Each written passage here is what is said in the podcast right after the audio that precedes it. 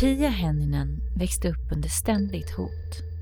Hennes mamma var alkoholist och misshandlades av sin man, Pias styvfar. Det var ofta fester hemma och i skolan blev Pia mobbad av tre killar. Varje dag tänkte hon på hur hon skulle kunna ta sig hem snabbast för att undvika slag och sparkar. Trots att hon lämnades med blåmärken och inte kunde sköta skolan var det ingen som reagerade. Då och då försökte mamman fly med Pia och hennes syster. De kunde vara på besök hos sina morföräldrar i Finland och när de kom hem bodde de i en helt annan bostad. Varje gång återkom hoppet om att de äntligen skulle vara fria från Pias styvfar. Men han kom alltid efter. Pia hade tidigt bestämt sig för att skriva en bok så hon lagrade alla sina smärtsamma minnen inom sig. Efter att ha flyttat runt, bytt åtskilliga skolor, så blev hon till slut omplacerad hos en fosterfamilj. Hon tänkte börja sitt nya liv och göra om allt hon inte kunnat göra tidigare. Men än en gång blev hon besviken. Efter ett antal år fick hon nog då hennes fosterpappa slet henne i håret och slog henne. Pia gick till socialen och sa för första gången ifrån. Men ingenting hände. Till slut flydde hon och skaffade sig en utbildning. Hon började gå i behandling för sitt medberoende och förstod vad allting handlade om. Hon träffade en man som hon fick två barn med. De skrattade och hade så mycket gemensamt. Ändå började hån och hot bli en del av vardagen. Hur kunde hon, som växte upp under de här förhållandena, sätta sig i samma sits som sin mamma? Resan ifrån allt har varit smärtsam.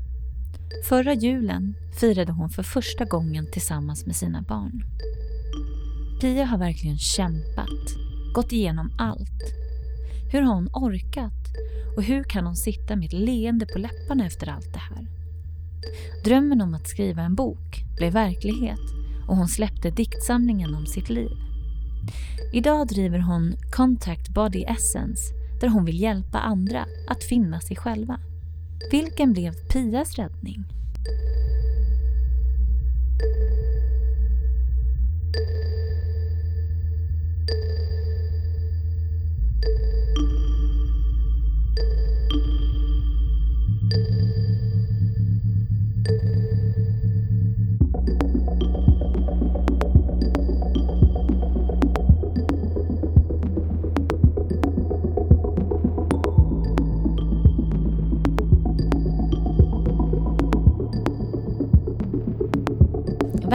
Pia! Tack! När jag säger ordet barndom, vad tänker du då? Ja, då tänker jag på min barndom. Den var full av kaos. Mycket flyttande och fly, våld.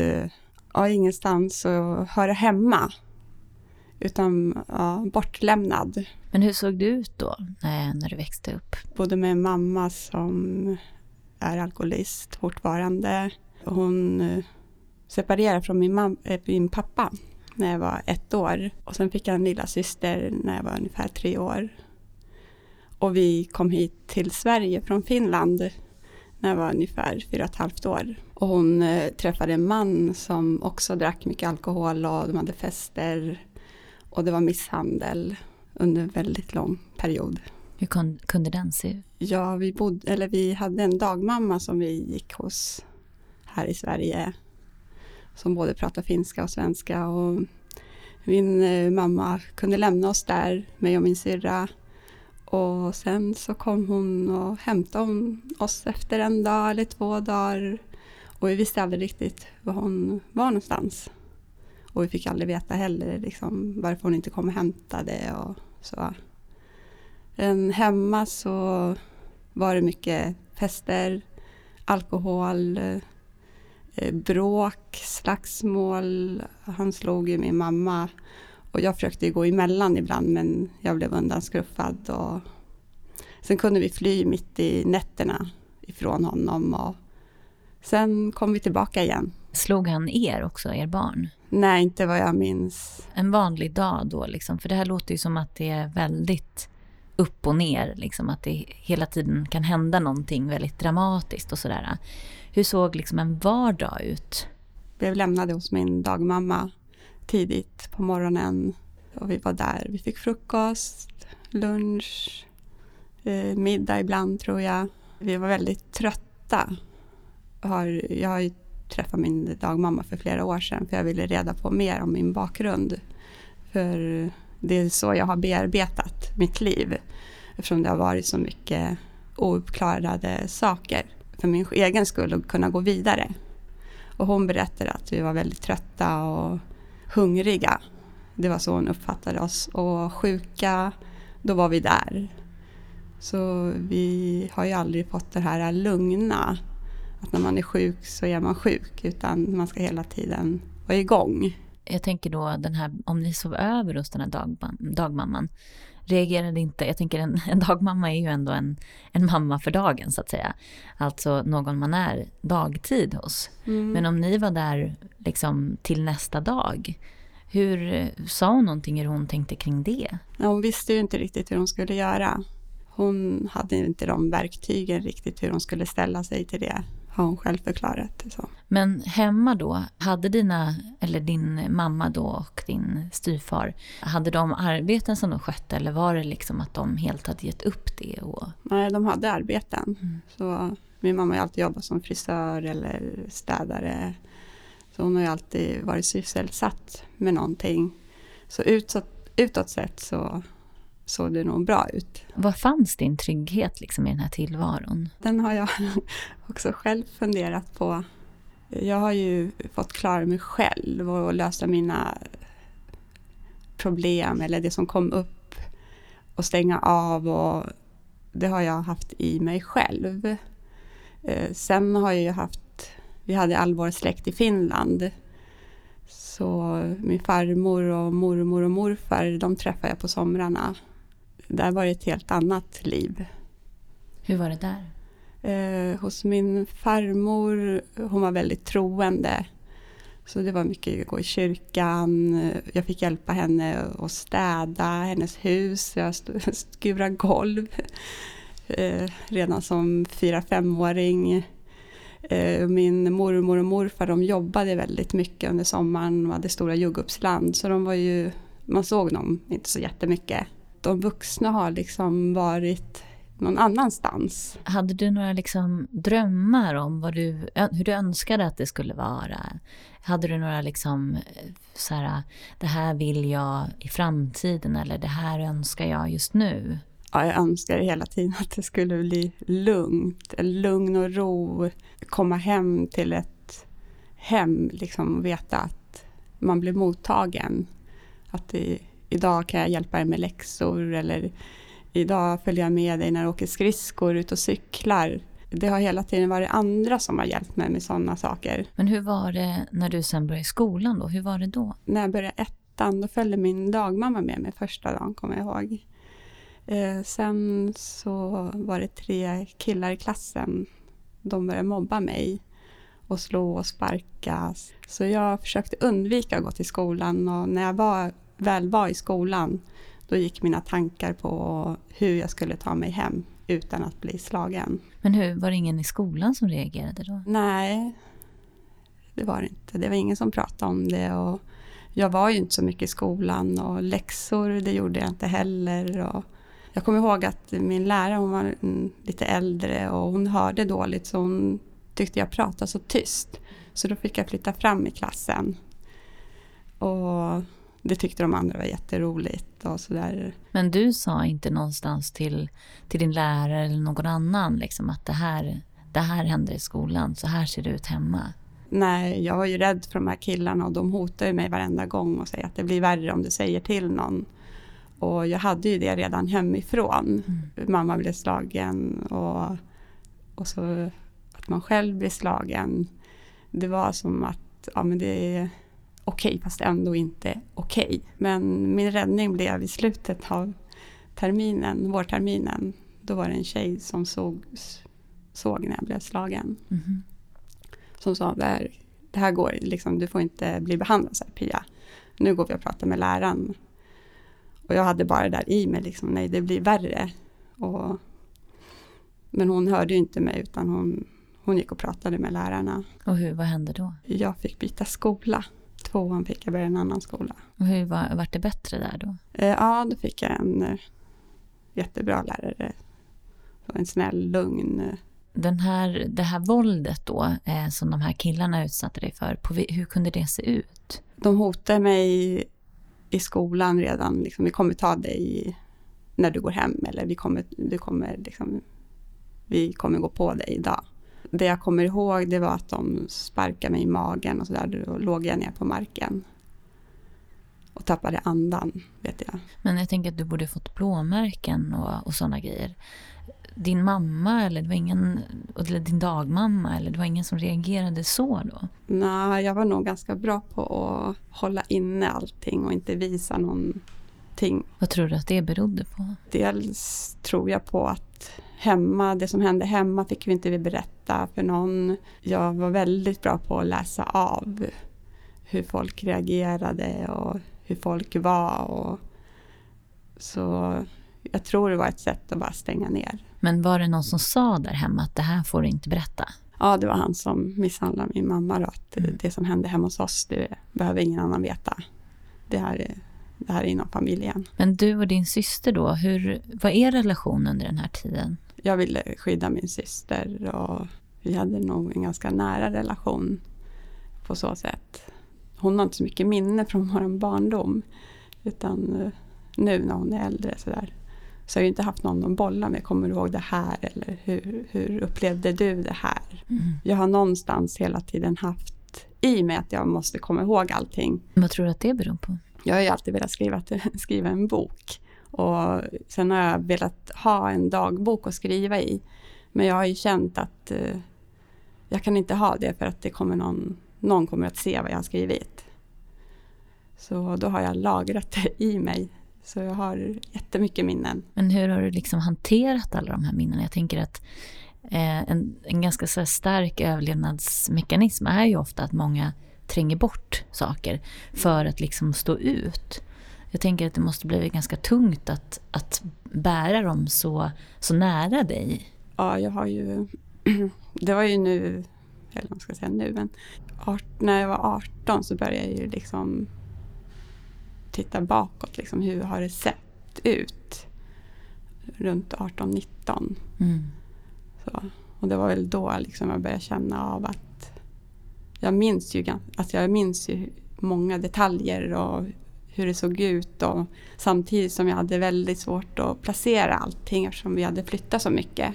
Men din mamma, hon eh, flydde så småningom från den, eller separerade i alla fall från den här mannen. Eh, hur gammal var du då? Ja, vid första gången vi separerade då var jag nio år och då flyttade vi till Finland.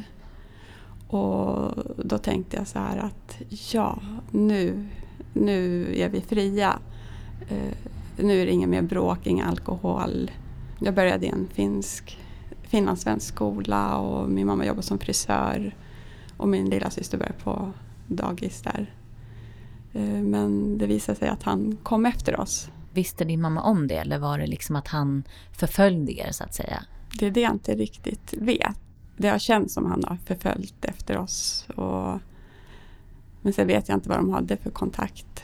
Då, då tog hon tillbaka honom? Ja. Mm. Förändrades situationen? Jag tänker att nu hade ju ni ändå flyttat därifrån, börjat någonting nytt. Förändrades deras relation på något sätt då? Nej, det fortsatte i samma sak. Jag tänker att du måste ju ha varit väldigt rädd under den här tiden. Var det liksom, vad var ditt sätt att hantera det här på? Och jag grät ju väldigt mycket. Jag kommer ihåg att jag låg och darrade i sängen och jag var ju väldigt rädd. Mm. Samtidigt som jag var väldigt arg på honom för att han slog mamma som jag inte visste liksom varför han gjorde det där och det var ingen annan som förklarade heller.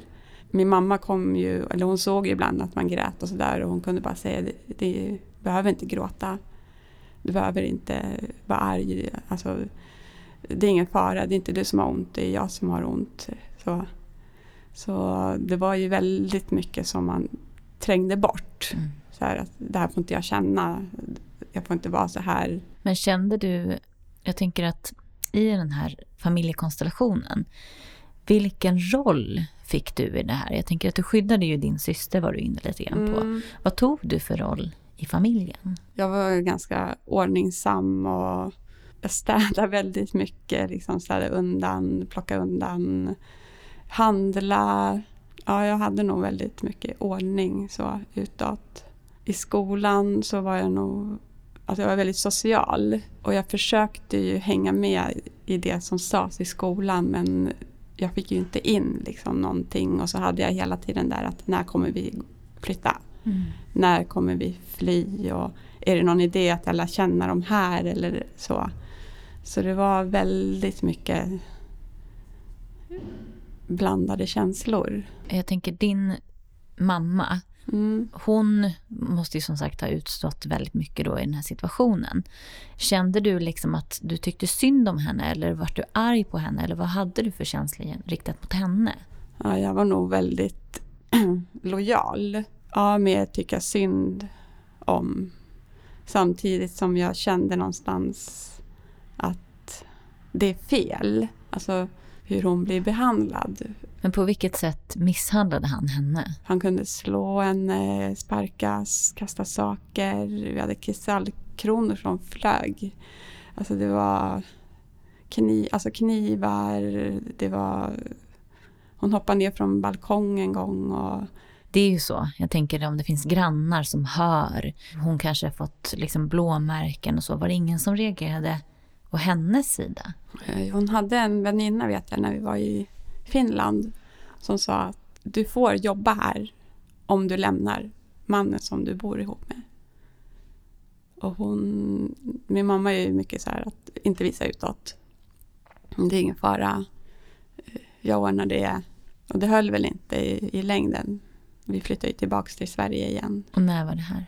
Eller nio var jag. Så det, ni kan inte ha bott där länge då? Nu bodde i Finland ungefär ett halvår. När ni flyttade tillbaka, flyttade ni tillbaka till samma plats i Sverige eller flyttade ni någon annanstans? Nej, då flyttade vi annanstans. Mm. Vi flyttade till eh, ett ställe utanför Eskilstuna som jag inte kommer ihåg just nu. Då bodde vi en kort stund i radhus där. Och efter det så flyttade vi till Eskilstuna. Och jag tänker så här, även om man har det riktigt, riktigt tufft så hittar, jag tänker att de flesta hittar ju ändå några små liksom, lyckostunder. Har du någon, något minne under den här liksom, perioden i din barndom som du liksom, kände dig lycklig eller glad? Liksom? Var det något, någon situation eller vid något tillfälle som du liksom, kunde, kunde relatera till den känslan? Jag älskar ju alltid, har jag älskat vatten och bada och sådär. Fast jag lärde mig simma när jag var nio år. Så det tog, tog ju tid även fast jag gillar att vara vid stranden. Sen älskar jag att cykla. När jag lärde mig cykla det var en enorm frihet.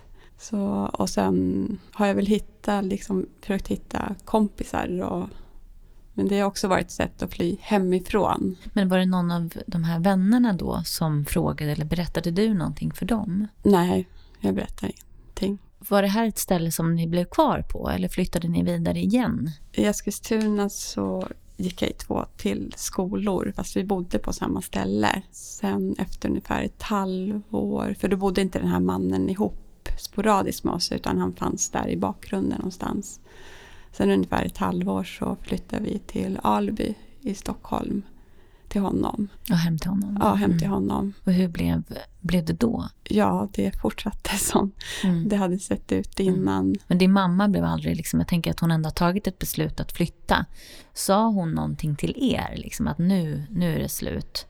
Eh, jag tänker att hon liksom på något sätt uppmärksammade att det hade varit tufft och att nu liksom, är vi borta från det här. Nej, hon gick aldrig in i, in i vad som hade hänt eller hur det var. Eller, hon berättade aldrig när vi skulle flytta. Så helt plötsligt, om man hade varit i Finland någon sommar i några veckor så kom man hem, då bodde man på ett helt annat ställe. Så det var, hon har ju aldrig liksom berättat eller hur man ska gå tillbaka och känna in i sig själv. Liksom, hur känns det? Eller, utan hon har bara gjort och så får man liksom följa med hennes, i hennes liv. Men alltså det måste ju ha varit nu när ni flyttar på det här sättet och det här pågick och jag antar att det ännu mer då måste ha gått ut över din, din, din skola, liksom din skolgång eftersom att du flyttade runt så mycket. Kunde du sköta skolan eller fortsatte det på det sättet att du liksom inte kunde ta till dig det? Jag var ju i skolan, det var ju också jätteskönt att komma hemifrån. Men eh, jag kommer inte ihåg om jag gjorde några läxor eller... Klarade du prov och sånt där? Det enda jag kommer ihåg är att mitt papper såg väldigt rött ut. Mm. så alla de här bockarna och mm. så. Och det brukar ju vara en varningssignal, tänker jag, för, mm. liksom, för skolan, för lärare mm. och så. Var det ingen som tog upp det här och som frågade, jag tänker för föräldrar Eh, eller liksom utvecklingssamtal och sådär? Jag tror inte min mamma har varit på ett enda utvecklingssamtal. Men i skolan, pratar de med dig? Nej, ingen har pratat med mig. Den här situationen, att leva så här, kände du att det blev mer och mer vardag? Att du liksom accepterade mer och mer av den här situationen? Eller var det fortfarande att du kände lika starkt i dig att det här är fel? Eh, jag kände hela tiden och under den här tiden när vi bodde i Alby då fick jag sån panik i mig själv att jag måste härifrån. Det här, jag klarar inte av att vara i det här längre. Det känns nästan som jag klättrar upp på väggen bara för att jag fick så instängd panik, ingen som hör mig. Eh, för jag hade ändå liksom försökt att gå in och bara säga så här, stopp, det här är inte okej, okay. nu orkar jag inte längre. Och där kände jag någonstans att snart så måste jag härifrån. Mm. Det måste finnas något annat. Vad gjorde du med det? Nej, det var som om någonting i mig sa att eh, liksom, om du väntar ett tag till, ett tag till, klarar du det här. Sen kommer det hända någonting. Så, så ja, det, den känslan hade jag väldigt starkt. Mm. Så då försökte jag bara andas in. Och jag hade väldigt mycket ont i magen, ont i huvudet blev det någon slags, eh, alltså att jag tänker att man hittar ju ofta några slags så här, eh, styrkor, alltså någonstans att det är en överlevnad, mm. alltså att du måste överleva. Blev det där, den där insikten på något sätt någon startpunkt för dig att, att vilja förändra det här på riktigt liksom? Det tror jag att jag hade i mig. Hur länge fortsatte det här? Var, hur länge var din eh, mamma tillsammans med den här mannen? Vi bodde med honom i några månader sen blev vi utslängda. Så min mamma hade ingenstans att bo och min lilla syster flyttade hem till hennes pappa. Och vi, jag och mamma då flyttade in till hennes väninna. Så då bodde vi där från, kan det ha varit april, maj, juni. Sen så jobbade hon på en frisörsalong så hon träffade en kund där som hon flyttade in till. Och sen fick jag också flytta in där i ett litet rum i hennes, jag tror hon bodde i en fyra mm. inne i Stockholm. Hur var det där? Jag tänker även om ni, ni då liksom hade, inte riktigt hade någonstans att ta vägen, kunde du ändå känna en slags frihet i att ni hade flyttat ifrån honom? Ja, fast jag var ändå, för jag trodde att det här var min mammas väninna. Alltså någon som hon kände, hon kände ganska mycket folk och sådär. Så jag tänkte att vi bor väl här tills hon hittar ett eget. Så, och det var väldigt trångt. Vi bodde, det fanns, fick plats med två sängar och ett nattduksbord i det där rummet. Och sen så bodde hennes kunds dotter också i den här lägenheten. Hur, gamla, hur gammal var du här och hur gammal var hon, den dottern? Jag var, nu ska vi se här, jag skulle börja i femman, vad är man då, elva? Eh, dottern var, nu ska vi se här, hon var 16. Kunde ni hitta någonting i varandra? Ja, hon var väldigt, hon tog ju hand om mig liksom så. För han kom ju tillbaka in i den här lägenheten också så det blev ju bråk och slagsmål och alkohol. Hon, hennes kund drack ju ganska mycket också så det var, så det var ju alkohol i den familjen också. Mm. Och sen till hösten så började min mamma på en Finlandsbåt att jobba. Så hon var ju borta i två veckor under den tiden vi bodde där. Då. Och vad var du då? Var du, bodde du själv med den här kvinnan? Då? Ja, då bodde jag själv med kvinnan hennes dotter. Och hon jobbar ju natt Så ibland så fick jag sova över hos grannen som bodde en trappa ner. Jag kände mig väldigt så bortlämnad. Mm. Men ändå så... Jag började en ny skola igen och Jag tänker så här, sen kommer du in. Nu hade du, på något sätt så låter det som att du ändå fick lite trygghet i den här 16-åriga mm, dottern. Att det fanns någonting att liksom hålla i sådär. Men hur blev det sen när du gick in i tonåren? Då är det ju i sig ofta en ganska turbulent tid. Hur var det för dig? ja, jag bodde ju hos en fosterfamilj som jag kom till eh, när jag var 11. Mhm. Jag var väldigt... När jag kom till den här fosterfamiljen var jag väldigt tyst, tillbakadragen. Jag hade bestämt mig för att jag inte skulle flytta från den här familjen. Att jag, jag hade börjat röka när jag var sju år och snatta godis. Och då bestämde jag för att jag skulle helt börja om mitt nya liv. Och hur det än skulle se ut i den här familjen. Och de var väldigt bestämda och väldigt mycket regler som jag inte, som inte jag var van vid. Eh, till exempel att eh, klockan sex så äter vi middag och då är det liksom klockan sex. som man håller i sina bestick rätt och sitter fint och rak i ryggen. väldigt eh, mycket fokus på skolan. Att eh, ja, plugga det ska man göra och skolan ska gå bra i. Och, så jag hade väldigt mycket krav på mig. Samtidigt som jag hade från socialtjänsten att jag skulle träffa min mamma under hela den, här perioden som jag bodde där. Eh, Men jag har läst till mig i mina socialpapper att när de omhändertog mig så stod det att jag var rädd för min mamma. Och för att hon hade varit på mig och sådär. På vilket sätt då? Hon hade rivit mig i ansiktet och knuffat och slagit till mig tror jag någon gång också. Men hur kommer det sig att du hamnade då hos socialen och eh, den här fosterfamiljen just då? Det var att det kom in en, eh, en anmälan. Vem var det som hade anmält det då? Det stod att den var anonym anmälan. Men idag vet jag att det är hon som jag bodde inneboende hos. För hon och min mamma hade bråkat så hon hade blivit utslängd. Och hon kände väl att det här var ohållbart. Hur blev ditt nya liv då? Alltså jag var ju fortfarande instängd och väldigt, ska man säga, tillbakadragen. Jag var väldigt stresskänslig, jag var väldigt trött. För jag kände bara så här, åh nu vill jag bara ha lugn och ro. Men det... Men ändå hade jag det där i mig att det ska hända saker hela tiden. Och den här familjen, de var väldigt mycket att det ska hända saker. Så under min första sommar då var det att då skulle jag ta igen det som jag hade missat i skolan. Och samtidigt som vi åkte till Dalarna, jag åkte till Finland. Alltså jag, det var, fortsatte liksom i kaos istället för att man skulle landa där man var. Men fick du någon annan hjälp då? Jag tänker, nu har de ju ändå uppmärksammat att, du, att det fanns ett problem och att du fick hamna hos fosterfamiljen. Men fick du någon annan hjälp? Nej. Så det var bara den här omplaceringen då? Ja. Liksom. Mm. Men hur såg du på att bli vuxen? Jag hade höga krav på mig själv. Jag hade... De var väldigt kränkande, fosterfamiljen. De hade sagt till mig under... Alltså i skolan när jag inte klarade av mattetal, läxor, att jag var dum i huvudet, att jag var oansvarig som inte gjorde läxor. Jag var oansvarig som inte... Alltså, det var jättemycket som som inte var bra, kände jag hela tiden. Och min mamma hon kunde ringa dit full och be om pengar. Och så, då gav de mig skulden för att hon ringde dit full. Och sa, varför ringer din mamma hit liksom full och ber om pengar? Vi är inte gjorda av pengar. Liksom. Mm.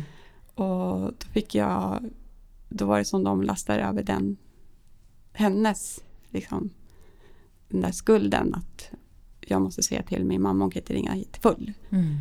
Det här ansvaret. Men hur länge bodde du hos den här fosterfamiljen? Från att jag var 11 till 17. Men fick du ändå någon slags, kunde du knyta, där var det ju ändå någonstans du stannade lite längre, kunde du någonstans knyta an att du kunde bygga någon form av trygg tillvaro där? Nej, det kändes mer som att jag, jag var där för att överleva. Mm. Jag åkte ju till min mamma under vissa helger och alltså, där var det alkohol och sen var jag tillbaka in i vardagen med skola, läxor. Jag fick en häst när jag var 12, 13.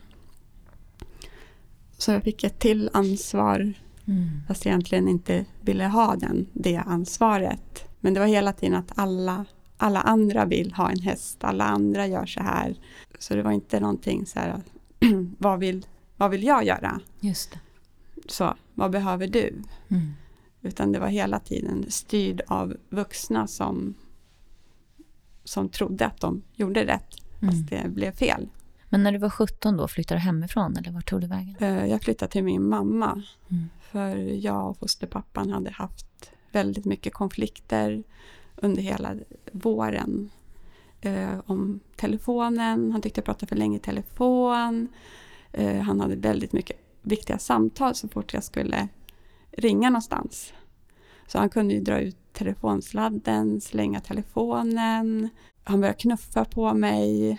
Och, en, sist, och jag var ju så här att tredje gången liksom då accepterar jag inte hans förlåtelse utan om man säger förlåt då betyder det förlåt för mig.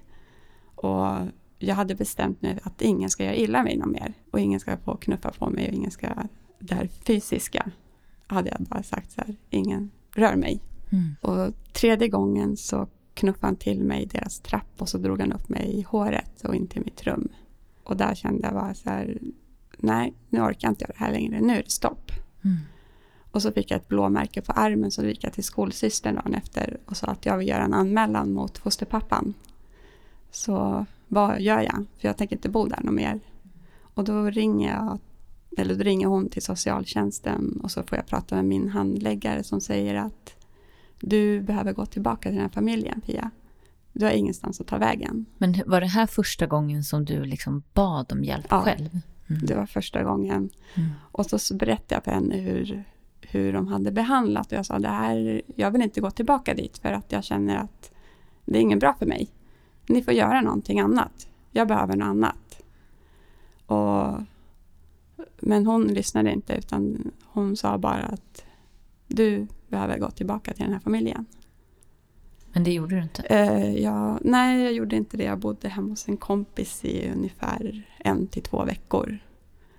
Eh, sen kopplades det in psykolog. Fick hos två olika Mhm. psykologer som socialtjänsten ordnar då. Och- Och det här måste ju varit den första liksom, psykologhjälpen som du Ja. får.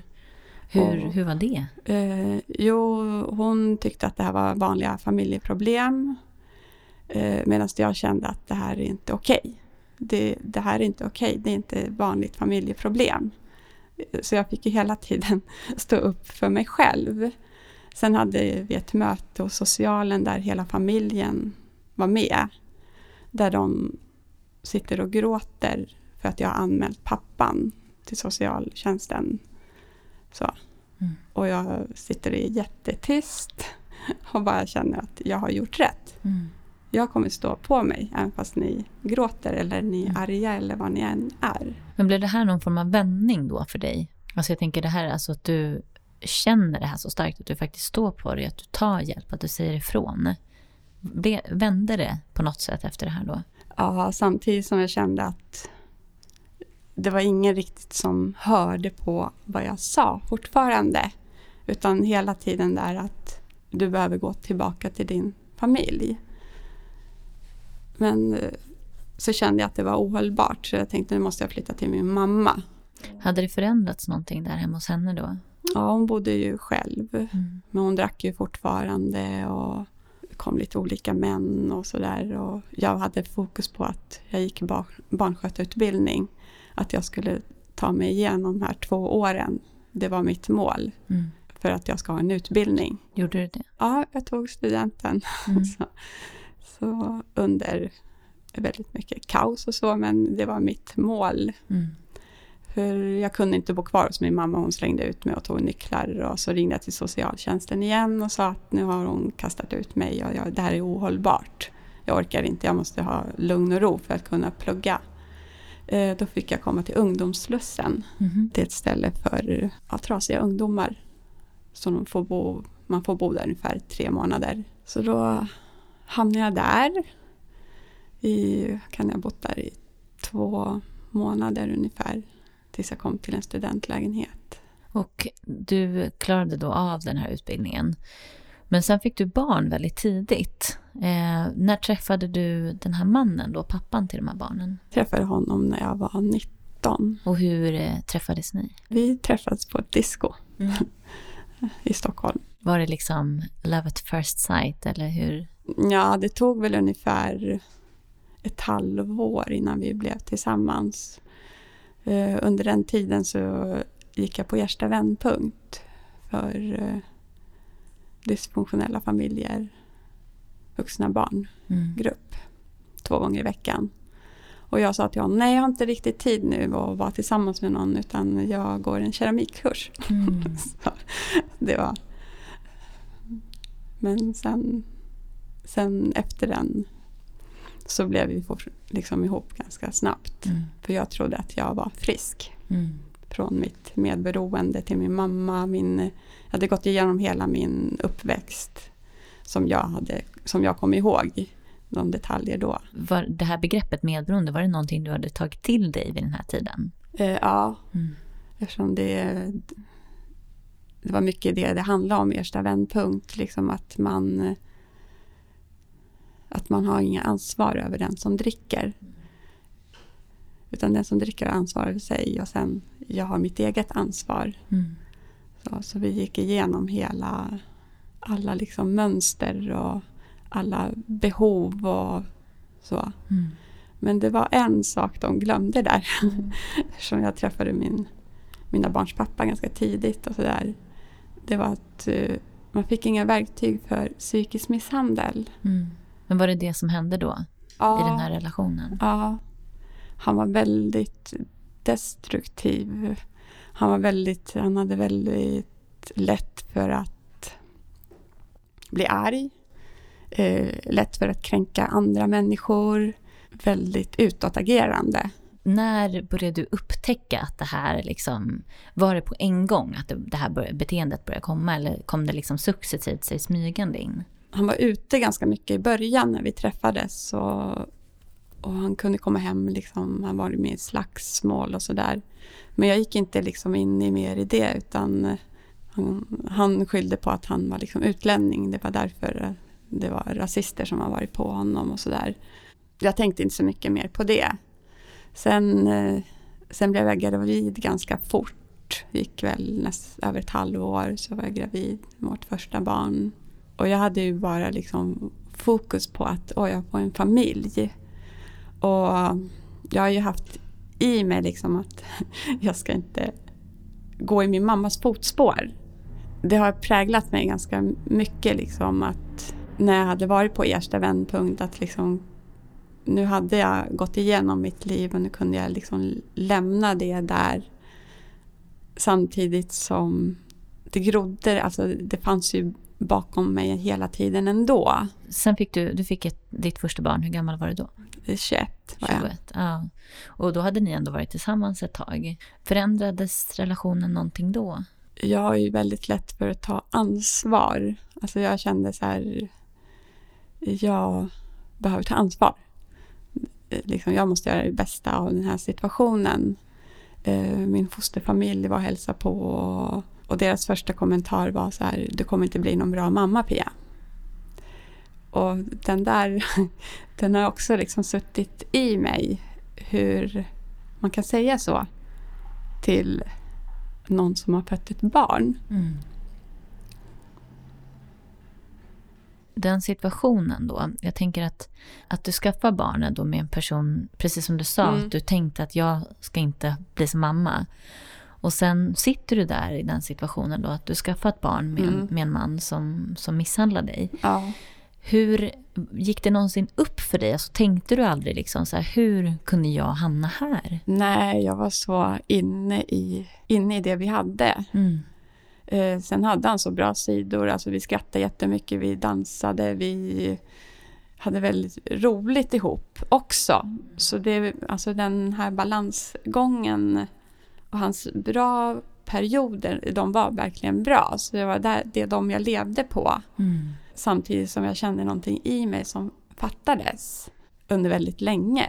Men som jag inte kunde sätta ord på. Men hur kunde det se ut då eh, i den här tillvaron? Liksom? För gjorde han någonting mot barnen? För du fick ett till, till barn sen. Ja, efter ett år, sju månader. Men var det liksom riktat det här, den här eh, destruktiva liksom delen? Var den riktad bara mot dig eller var det riktat mot barnen också? Den var ju riktat mot barnen också. Han kunde bli jättearg om de satt och spelade tv-spel och då flög det liksom konsoler eller spelet eh, flög på golvet. Eller, så det var ju väldigt mycket liksom ta sönder saker. Men varför tror du att du stannade? Eh, han hotade med att ta livet av sig. Han hotade med att ta barnen till hans hemland Brasilien. Och han, det fanns hot med eh, hela tiden.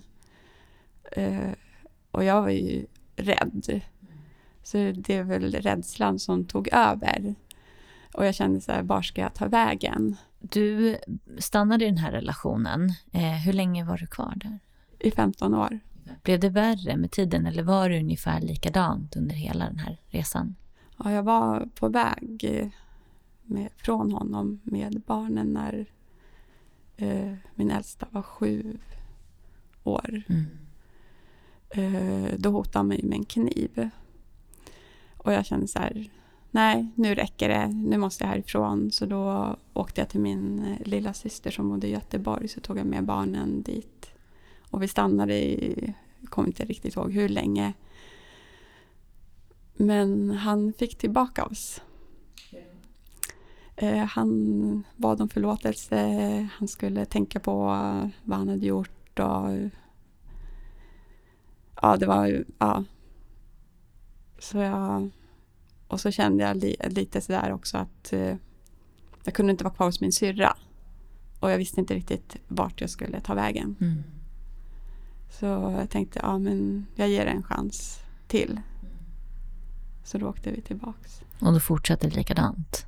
Ja, fast det var inga mer hot utan mera ord. Men misshandlade han dig både fysiskt och psykiskt? Nej, det var psykiskt.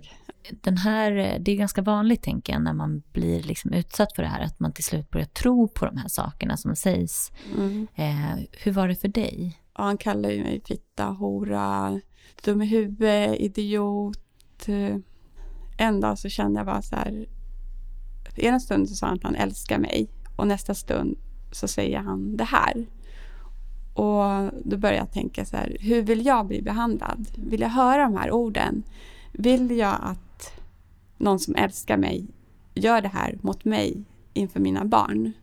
Och det var där jag började känna att jag behöver komma ut och prata eller behöver höra lite annat. För nu känner jag att jag kände igen det någonstans i mig, Mm. att det här kändes så fel. Eh, Så då sökte jag upp en Alanon-grupp och där var det en tjej som sa Men du ska inte ta det där. Sa hon bara efter vårt möte. Mm. Och jag förstod inte riktigt vad hon menade. För jag tänkte på det, vad men, varför säger hon så? Men efter, efter varenda gång han sa någonting så började jag liksom tänka tvärtom. Han pratade om sig själv. Mm. Och det gav mig styrka. För varenda gång han sa något så gav det mig mer styrka. Och det tog ju fyra år från den dagen jag bestämde mig för att jag måste bygga upp mig själv och lämna honom. Och sen att jag måste be om hjälp. När jag lämnar honom så behöver jag hjälp. Så vad gjorde du då? Hur såg situationen ut när du lämnade honom? vi hade pratat ganska länge så här, hade jag liksom nämnt att om du fortsätter så här så behöver vi separera. Så hade jag liksom lagt en, ett frö, Mm. liksom bara så här att jag vill inte ha det så här. Jag är inte värd att bli behandlad så här, utan hela tiden liksom, jag vill inte höra det här. Så efter ett halvår så sa jag nej, nu, nu räcker det. Nu vill jag att vi separerar. Och jag vill att vi tar det med barnen tillsammans när vi har hittat varsitt boende. För då bodde vi i en stor lägenhet, en femma. Så när en av oss har hittat en lägenhet så tar vi det med barnen. Och sen dagen efter så hade jag möte på jobbet och så kommer jag hem och så hör jag min yngsta säga jag ska bo med pappa. Och så säger min äldsta, jag ska också bo med pappa för att ni ska separera. Och då känner jag så här att, ja, okej, eh, nu får Pia andas. Så, och då hade han redan gått förväg. Liksom. Och jag vill inte oroa barnen. För att det skapar så mycket oro och så. Mm. Sen tog det ungefär två veckor så var han ute och, och drack. Det var påsk. Och han ringer mitt i natten. Först till min yngsta sons telefon. Han var inte hemma och skulle berätta att han skulle ta livet av sig. Till din son? Ja. Och då frågade jag bara så här att vet du om vem du har ringt till? Ja, det vet jag. Jag ska ta mitt liv. Alltså han var jättefull och jätteborta och, och jag sa, men det är inte okej att du ringer, då får du ringa till din son. Så, men det var ingen idé att prata med honom, utan jag la på bara. Och sen ringde han till min mobil och sa massa konstiga, konstiga saker. Och jag la bara på. Och sen tog det någon timme så kom han insmygande hemma hos oss. Och jag tänkte han brukar aldrig smyga in. Och jag bara kände någonstans det här är något som inte stämmer. Det är något som, ja, någonting är fel. Mm. Och då går han in till vår äldsta son och börjar skrika. Han kommer ut till mig och skriker jävla fitta hora, jag ska döda dig och om du inte försvinner härifrån så kommer du vara död snart. Och då gick jag in i vårt sovrum och bara ringer polisen. För jag kände så här, nu kommer det hända någonting. Och han bara, ah, du får fem, tio minuter på dig att försvinna från lägenheten. Och jag tänkte, han har ingen koll på tid. Så, så jag tänkte, det, det är bäst att jag går. Så jag klädde på mig jättefort och sen gick jag, åkte jag ner med hissen. Och jag hade panik. Jag var bara så här, vad händer? Och så utanför så stod det en ambulans och jag var bara så här, var är polisen? Så, så kommer en man från ambulansen bara, men kom in och sätt dig här. Jag bara, Nej, jag kan inte vara här. Han kan inte se mig liksom, när han blir hämtad. Men jag fick sätta mig där i ambulansen. Och sen kom polisen och hämtade honom. Vad hände då? Eh, vi gick upp i lägenheten. De hade pepparsprayat hela lägenheten för att han hade gjort motstånd.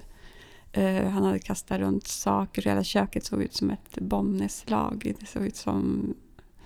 Ja, hela lägenheten var helt upp och ner. Men var barnen hemma då? Ja, min äldsta var hemma och han låg i, i sin säng och grät och var jätte, ja, jätteledsen. Hur gammal var han då? Då var han, måste han varit 14.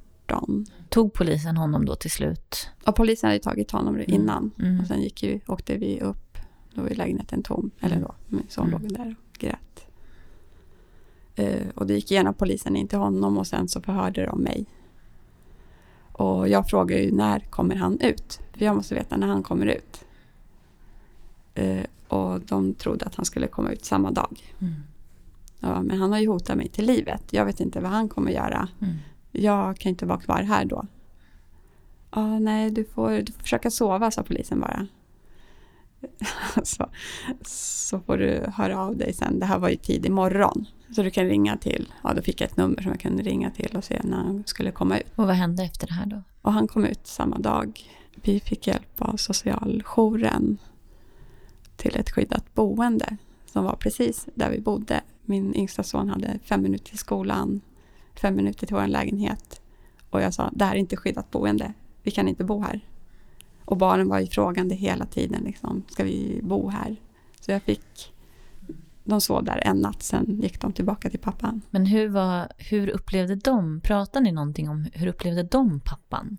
Eh, Jag försökte förklara situationen och de var jättearga på mig för att jag hade anmält deras pappa. De förstod inte varför jag hade anmält deras pappa. Eh, Och jag förklarade att vissa saker får man inte göra mot människor. Och man får inte hota någon och man får inte kasta saker och man får inte tala om, säga dumma saker. Och jag var väldigt öppen med det, varför jag gjorde saker under hela den perioden. Blev det här ändå någon slags, alltså att du separerade på riktigt då från honom? Ja, Ja. Och vad, vad, efter det här boendet då, vart tog du vägen då? Det hände så mycket saker där under den sängen. Men Mm. Eh, jag tog över lägenheten Jag sa att nej, du, du får flytta var du vill, jag tar över lägenheten. Mm. Det är du som har hotat mig, så du åker ut. Och jag pratade med hyresvärden, så han stod ju bakom mig. Han ville liksom inte ens ha honom i, med att göra. Pappan tog barnen till sin mamma. När barnen, vi, vi försökte att få det liksom att de skulle vara hos mig varannan vecka, varannan hos honom. Men han var väldigt ombytlig. Han kunde inte bestämma sig. Det, det skulle gå efter när det passade honom. Samtidigt som barnen var väldigt arga hela tiden på mig mot det, det jag hade gjort. Eh, så jag ringde till BUP. Jag berättade i skolan vad som hade hänt. För jag sa så här, visar barnen någonting så vill jag veta det. Jag vill att ni kom, sätter in psykolog, de behöver prata, det här är en dysfunktionell familj. Men det var ju så efter de var 13 och 14 år så får ju de bestämma själva. Så, eller då var de 13, 12 och 13 var de. Då valde de att bo hos pappa. Ja, de valde och ja, precis. Hur kändes det för dig? Det var väldigt tungt för de hade så mycket i sig, så mycket ilska och jag såg väldigt mycket pappans sidor i dem. Det var därför jag sökte BUP-hjälp också. Så berättade jag när jag ringde dit hur det hade sett ut i familjen och jag berättade att han hade hotat mig till livet och, och jag sökte för barnens skull. Men när vi kom dit så fick vi sitta alla, alla fyra i samma rum. Och han som höll i det, han sa bara, ja, vem vill börja berätta varför vi är här? Och då kände jag så här, om det är jag som har dragit igång det här så jag får väl berätta. Och då sa han bara när vi, när vi hade, för vi kom ju ingenstans i det där. Så han bara, ja men då får socialtjänsten, det är de som du behöver söka hjälp till. Vi kan inte göra någonting. Och ja, det, det var en jättekonstig situation. För jag Mm. trodde att de skulle ta tag i barnen. Alltså jag tänker så här, det här, det, det är ju bara liksom det du har varit med om, så tänker jag bara, hur orkar du? Alltså, det känns ju som att du har haft någon slags styrka ändå, som har tagit, liksom att du har känt att det har varit fel. Mm. Att du liksom inte har köpt de här sakerna, även om det kanske går att ljuga för sig själv ett tag. Mm. Så känns det som att du ändå haft den här liksom, styrkan att nej, liksom, så här Mm. ska det inte vara. Tog det liksom inte sig uttryck fysiskt på något sätt? Alltså det här är ju liksom, det är tungt att leva under den här stressen. Jag hade ju ont i ryggen och sådär. Sen var jag trött i perioder, men jag var ändå... Jag var ju på alla skolmöten, Mm. jag följde dem i skolan, de hade fotbollsintressen, jag var på matcher. Jag har försökt att vara den här närvarande mamman Mm. och liksom försökt se till deras intressen. Och skötte du ditt jobb också? Ja, jag skötte mitt jobb. Mm. Jag var... Jag var väldigt... Alltså vad ska man säga? Jag hade alltid något på gång. Mm. det var alltid andra som gick före. Så det var samma sak liksom. Ibland var det som att liksom trippa på tå runt pappan. Liksom så bara för att det inte skulle, man skulle sopa undan vägen. Till slut när jag liksom insåg att det här går inte, det är ohållbart. Vi måste kunna leva. Men nu pratade du om att du försökte få så att barnen skulle få hjälp. Ja, Men fick du någon hjälp? Ja, jag sökte, eftersom jag hade bestämt mig för att när jag separerar så behöver jag hjälp. Så då hade vi socialtjänsten och jag sa, frågade dem, liksom, jag behöver samtalskontakt, har ni någonting? Eh, sen så kom jag i kontakt med Alla Kvinnors Hus, där hade de en kvinnogrupp som jag gick i några gånger och pratade och så fick jag en jättebra tjej Mm. som jag gick till en gång i veckan. Och Stadsmissionen sökte jag hjälp till också, till mina barn. så, så, men det är ju mycket det att man ska ha med sig sina barn. Men gick de med på det då? Eh, nej, jag fick med dem, inte till Stadsmissionen, gick de inte med. Alla Kvinnors Hus hade en barnhjälpsgrupp. Så jag fick med dem dit en gång. Men eh, där träffade vi också fel. fel, hon som höll i barngruppen.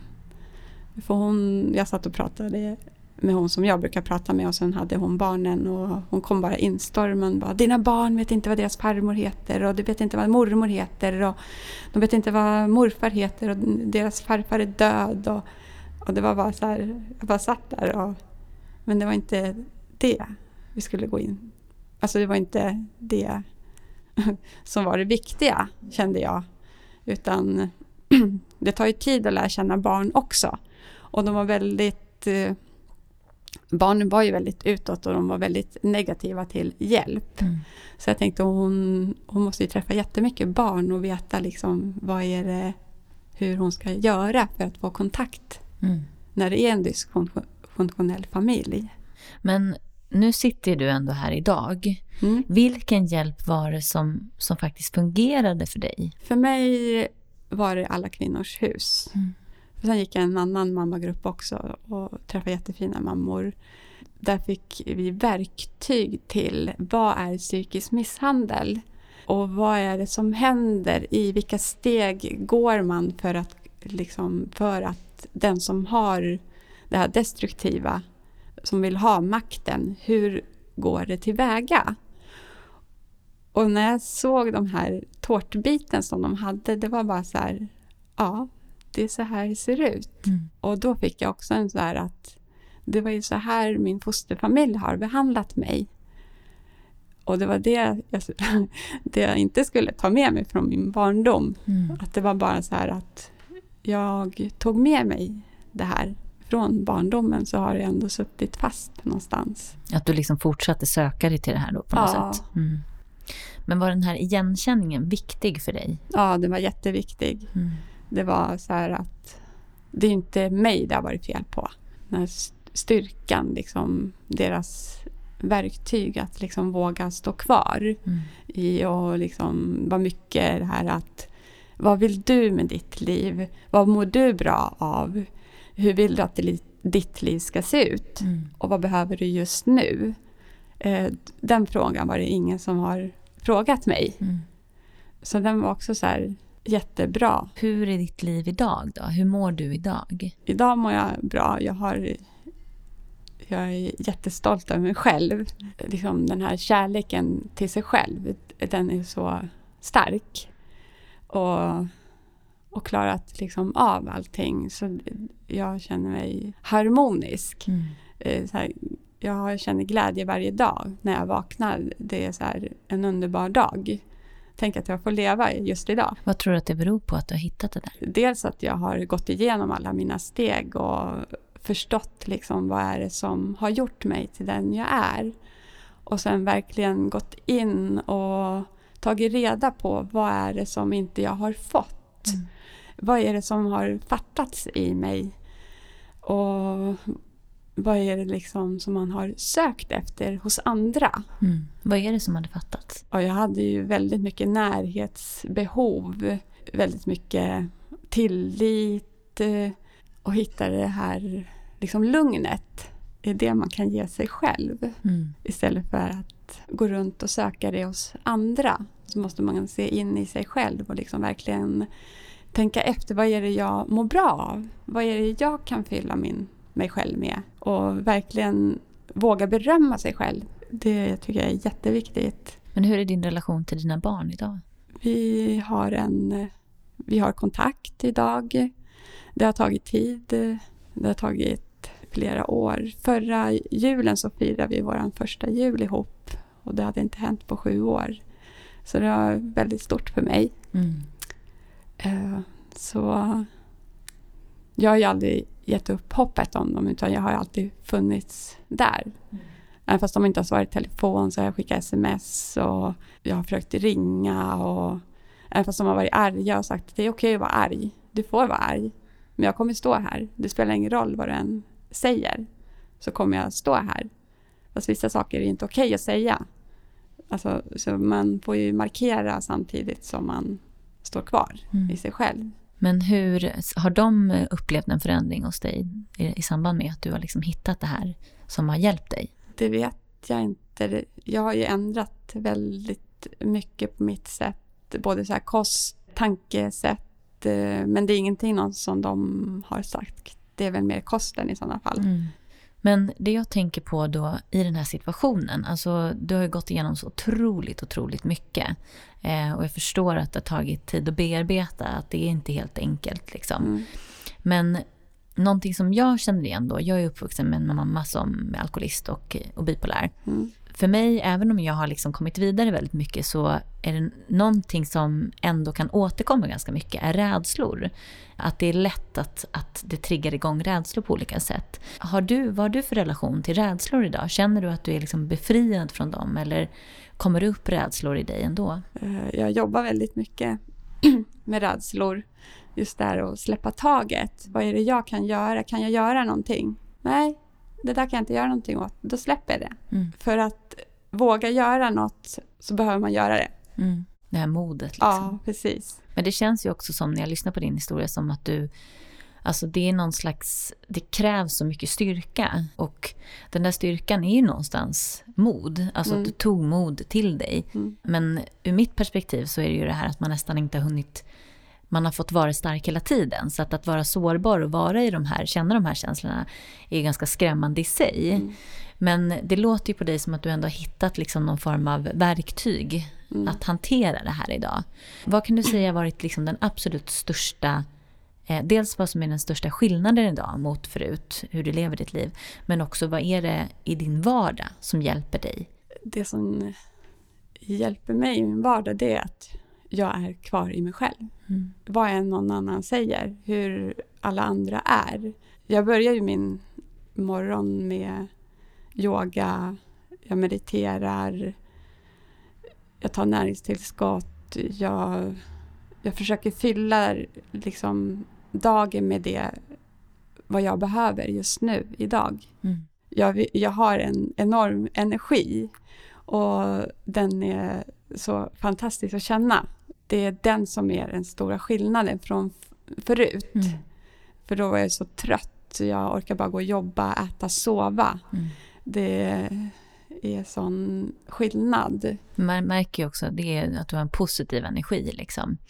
Men nu då, hur ser ditt liv ut nu? Vad har du för planer för framtiden? Och det låter ju som att du ja, men verkligen är nästan som en helt annan person idag Mm. liksom, än du har varit innan. Vad, hur ser framtiden ut? Vad ska du göra? Eh, Jag har startat mitt företag som heter Contact Body Essence där jag vill hjälpa andra människor att hitta sig själva för den de vill vara och verkligen våga stå kvar i sig själv.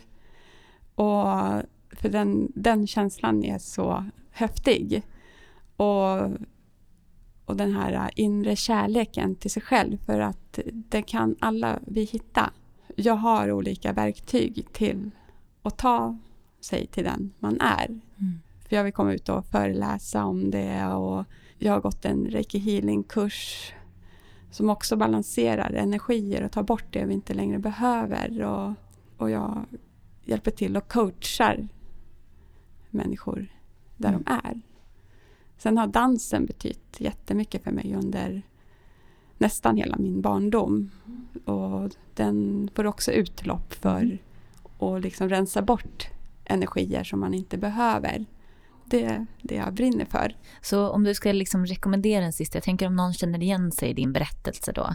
Vad har du för rekommendationer för den personen? Att eh, följa ditt hjärta. Vad säger den? Vad är det du vill göra i ditt liv? Och våga känna in. Våga känna de känslor som kommer upp. Och lämna det liksom sen för att orka gå vidare. För det som har varit har varit. Och framtiden den är här. Då låter vi det bli sista ordet. Tusen tack Pia, verkligen. Tack! Tack. Vill du komma i kontakt med Pia eller veta mer om Contact Body Essence kan du gå in på vår hemsida där du finner länkar. Adressen till hemsidan är www.medberoendepodden.se. Där kan du också läsa mer om medberoende. Funderar du på om du är medberoende? Eller var du kan ta hjälp? Följ oss i sociala medier. Där heter vi också Medberoendepodden.